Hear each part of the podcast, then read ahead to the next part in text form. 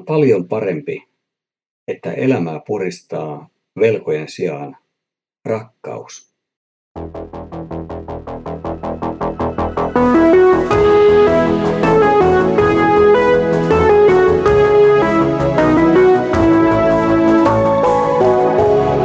Kirjoitusten pauloissa.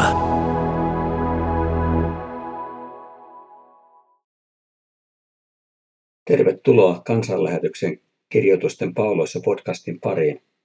Minä olen Ilkka Rytilahti, olen kansanlähetyksen valtakunnallinen raamattokouluttaja.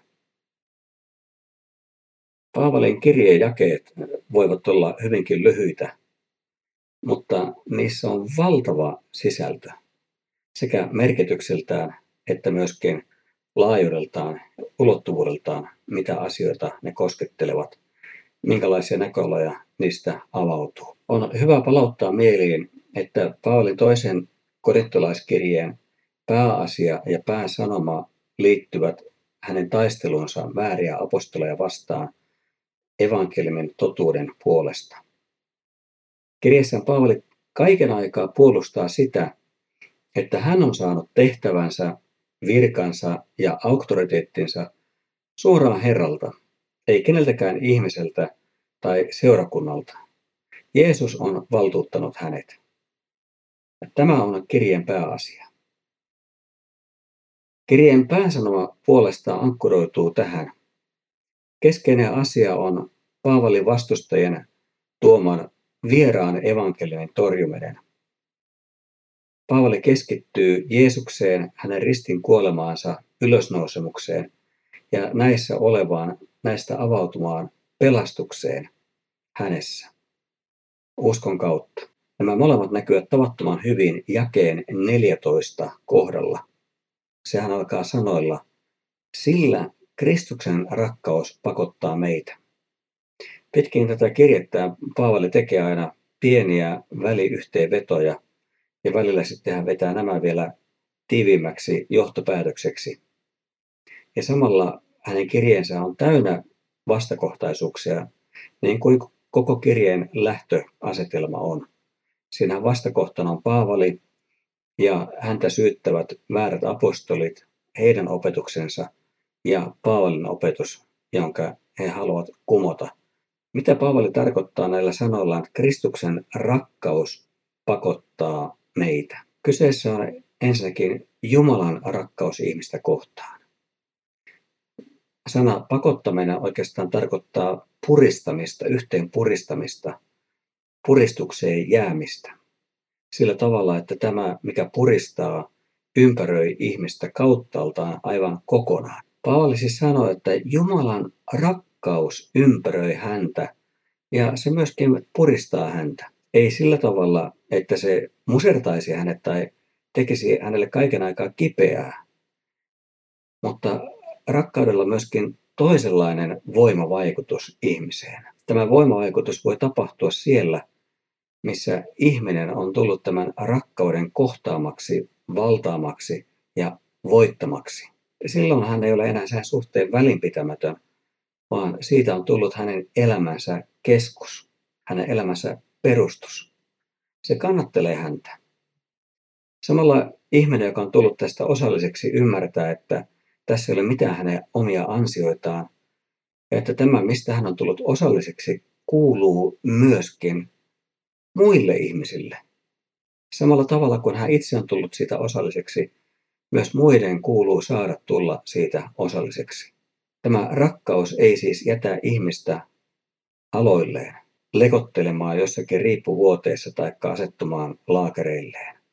Rakkaus on dynaamista, rakkaus on vaikuttavaa, se on liikkeelle saattavaa. Tämän rakkauden Paavali oli itse kohdannut silloin, kun hänen sisimpäänsä vielä täytti vihaa kristittyjä kohtaan ja myöskin Jeesusta kohtaan. Hän ajatteli, että Jeesus ei ollut se, minkälaiseksi seurakunta häntä kuvasi, juutalaisen kansan Messias, vapahtaja, saati, että hän olisi itse Jumala, Jumalan poika. Paavali halusi puolustaa omaa juutalaista uskoaan, omaa juutalaista kulttuuriaan. Ja se, mitä hän kuuli kristityiltä, oli niin pöyristyttävää, että se täytti hänet vihalla heitä ja heidän sanomansa kohtaan. Kun kuitenkin Paavalin elämässä tapahtui ylösnouseen Jeesuksen kohtaaminen Damaskoksen tiellä, Paavalin ollessa matkalla kohti Damaskoa pidättääkseen siellä olevia kristittyjä, vaikuttaakseen, että heidän uskonsa tukahdutetaan. Ylösnoussut Kristus, hänen kirkkautensa sokaisi Paavalin. Paavali tuli sokastuneena Damaskokseen. Mutta samalla kaiken aikaa hänen mielessään oli tämä, mitä hänelle oli tapahtunut. Hän oli kohdannut Jeesuksen, joka oli surmattu ristillä. Hän ei voinut kieltää, että Jeesus elää. Se tarkoitti, että seurakunnan sanoma Jeesuksen ylösnousemuksesta oli totta. Tästä hänen oli tehtävä se johtopäätös, että hänen oma elämänsä, oma ajattelunsa, oma teologiansa, oma ymmärryksensä olivatkin pimeydessä, suuren valheen vallassa. Tämä ulottui aina niihin seikkoihin asti, mitkä olivat hänen kannaltaan kaikista pyhimpiä, kaikista luovuttamattomimpia. Kun Jumala puuttui nyt Paavalin elämän kulkuun, niin se paljasti hänelle hänen omansa ja myöskin hänen juutalaisen kansansa hengellisen sokeuden. Jeesus oli toki kuollut ristiinnaulettuna häpeällisesti. Juutalaisille tämä tarkoitti, että hän oli Jumalan kiroama. Mutta hän ei ollutkaan ollut Jumalan pilkkaaja, koska hän oli noussut ylös kuolleista. Hän oli luvattu, ennustettu, odotettu Israelin Messias, mutta hän ei ollut tuntenut häntä, eikä hänen kansansakaan. Hänellä itsellään oli käsissään Jeesuksen seuraajien verta. Kiihkossaan Israelin uskon puolesta Paavali oli kääntynyt vainoamaan heitä, pitäen heitä uskon luopioina, jotka oli tuhottava. Mutta nyt kun hän oli joutunut vastatusten ylösnouseen Herran Jeesuksen kanssa, hän tajusi, hän koki, että Jeesus oli täynnä rakkautta ja täynnä armoa häntä kohtaan, huolimatta hänen kammottavista teoistaan ja väärästä asenteestaan. Tämä rakkauden kohtaaminen, vastaanottaminen muutti Paavalin. Jeesuksen kohtaaminen antoi hänelle kokonaan uuden elämän. Hän ei enää jäänyt fariseus Saulukseksi, vaan hänestä tuli Jeesuksen oma. Hän sai uuden kutsumuksen. Jeesus antoi hänelle uuden tehtävän. Ja myös Paavali tuli näkemään, että hänellä on uusi identiteetti, jota ei määrittele se, mitä hän ennen on ollut. Tästä kaikesta käsin hän katsoi ja arvioi kaikkea muuta. Näin hän teki omalla kohdallaan, näin hän teki myöskin muiden kohdalla. Ja hän odottaa, että seurakunta myöskin samalla tavalla menettelee häntä kohtaan sekä niitä uusia opettajia kohtaan, jotka olivat kaapaneet apostolen aseman, viran ja auktoriteetin häneltä. Ja kesä 15 Paavali kirjoittaa Jeesuksesta, hän on kuollut kaikkien puolesta, jotta ne, jotka elävät, eivät enää eläisi itselleen, vaan hänelle, joka on kuollut ja noussut kuolleista heidän tähtensä. Tässä on jälleen vastakohtaisuus elää itselleen, elää Kristukselle. Kuolema ja ylösnousemus, jotka Jeesus oli kohdannut meidän tähtemme, jotka olivat tapahtuneet meidän tähtemme. Jeesus oli tällä tavalla palvellut meitä, hän oli rakastanut meitä, hän oli hankkinut meille pelastuksen ja Paavali oli saanut tulla tästä osalliseksi. Ja kun Jeesus kutsui Paavali, niin hän tajusi, että hänen elämänsä on vihitty tämän täynnä rakkautta ja armoa olevan ylösnouseen Herran palvelukseen. Itselleen eläminen ei ole vain sitä, että ihminen elää itsekkäästi, Paavalille tämä ilmaisu merkitsee epäuskossa, eli lihan vallassa elämistä. Moni ihminen voi sinänsä toimia hyvinkin epäitsekkäällä tavalla. Heidän asenteensa ja tekonsa kertovat tästä. Mutta ratkaiseva seikka tässä kaikessa on se, onko ihminen uskossa Jeesukseen vai onko hänen sisimmässään epäusko. Ja silloin kun ihmisen sisin on epäuskon hallitsema, ihminen elää oman raamatun käyttämän ilmaisun lihan mukaan. Se ei tarkoita niinkään ihmisen fyysistä olemusta, vaan se tarkoittaa sitä, että ihmisen mieli ja ihmisen olemus ovat Jumalan vastaiset. Tällainen elämä, elämä itselle, on elämää vailla syntiä anteeksiantamusta, vailla osallisuutta Kristuksen saamasta voitosta. Tähän voittoon, tähän voittosaattoon Paavalinkin oli liitetty. Jumalan rakkaus, ei siis aseet ja väkivalta, vaan Jumalan rakkaus oli voittanut hänet ja riisunut hänet hänen aseistaan. Paavali ymmärsi, että hän oli elänyt lihan mukaan, kuten jokainen ihminen luonnostaan elää. Mutta tässä oman mielen mukaan elämisessä lopulta ei ole toivoa. Ei siinä ole lohdutusta. Ei se tarjoa pysyvää rauhaa eikä turvaa, sillä siinä ei ole pelastusta. On lopulta vain kasvava ahdinko, ihmisen ruumiin terveyden ja kykyjen murtuminen ajan ja kuoleman mahdin edessä. Kun tämä puristaa ihmistä, hän tuhoutuu. Mutta tässäkään ei vielä ole kaikki. Lopulta ihmisen osana on tulla Jumalan tuomioistuimen eteen. Ja jos hän on jäänyt omaan varansa, hän on vailla auttajaa.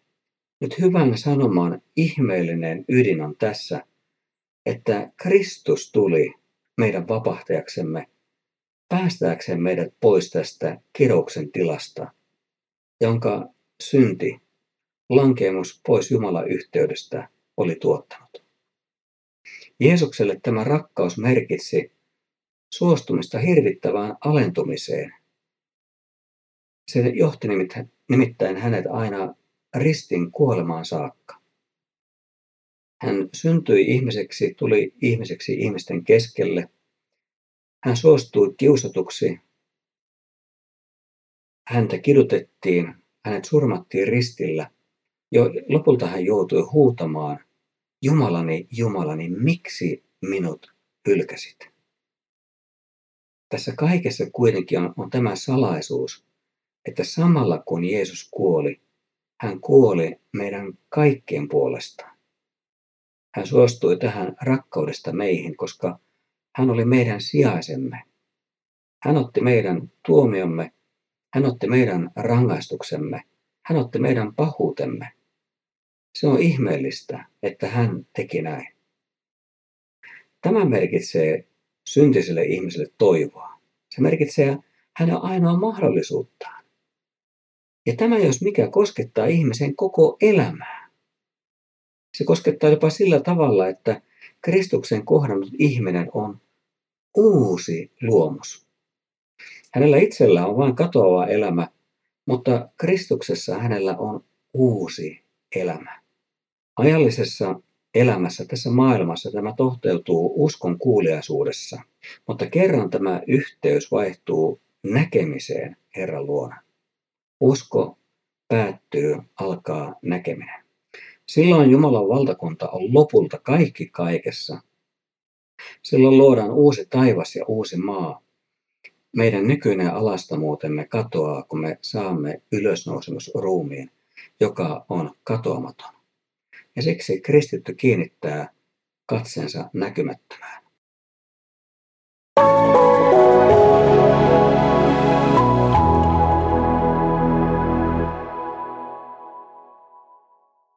Paavali oli tästä kaikesta osallinen ja tietoinen. Hän tiesi, millainen ainutlaatuinen kutsumus hänellä oli. Hänen tehtävänsä Jeesuksen valitsemana ja lähettämänä oli julistaa armon evankeliumia. Ja siksi hän ei tarvitse enää kenenkään suositusta niin kuin monet seurakunnalle tuntemattomat uudet opettajat tekivät. Kun ihminen Kristuksessa on uusi luomus. Tämä ei tarkoita, että ihmisen oma olemus olisi muuttunut jotenkin jumalalliseksi tai että ihminen olisi sulautunut jumaluuteen. Meidän inhimillinen olemuksemme, syntinen lihamme ei muutu, eikä sitä voi muuttaa. Mutta se, mikä on vaihtunut, on siirtyminen epäuskosta uskoon, kuolemasta elämään, synnin vallan alta vapauteen, Jumalan rakkauden osallisuuteen. Ja tämä kannatteli Paavalia. Tämän vuoksi hän näki vaivaa. Tämän vuoksi hän taisteli seurakunnan puolesta niin tuolloin kuin tänäkin aikana, jolloin yhtä lailla kuin tuolloin evankeliumi ja sen totuus ovat meidän keskuudessamme katoamassa ja uhattuina. Siksi on valtavan tärkeää, että meillä on tällainen upea, tavattoman upea kirje, jossa Jumalan sanan ydin hyvin kirkkaasti käy esille. Tätä selkeyttä me tarvitsemme tänäänkin valtavan paljon.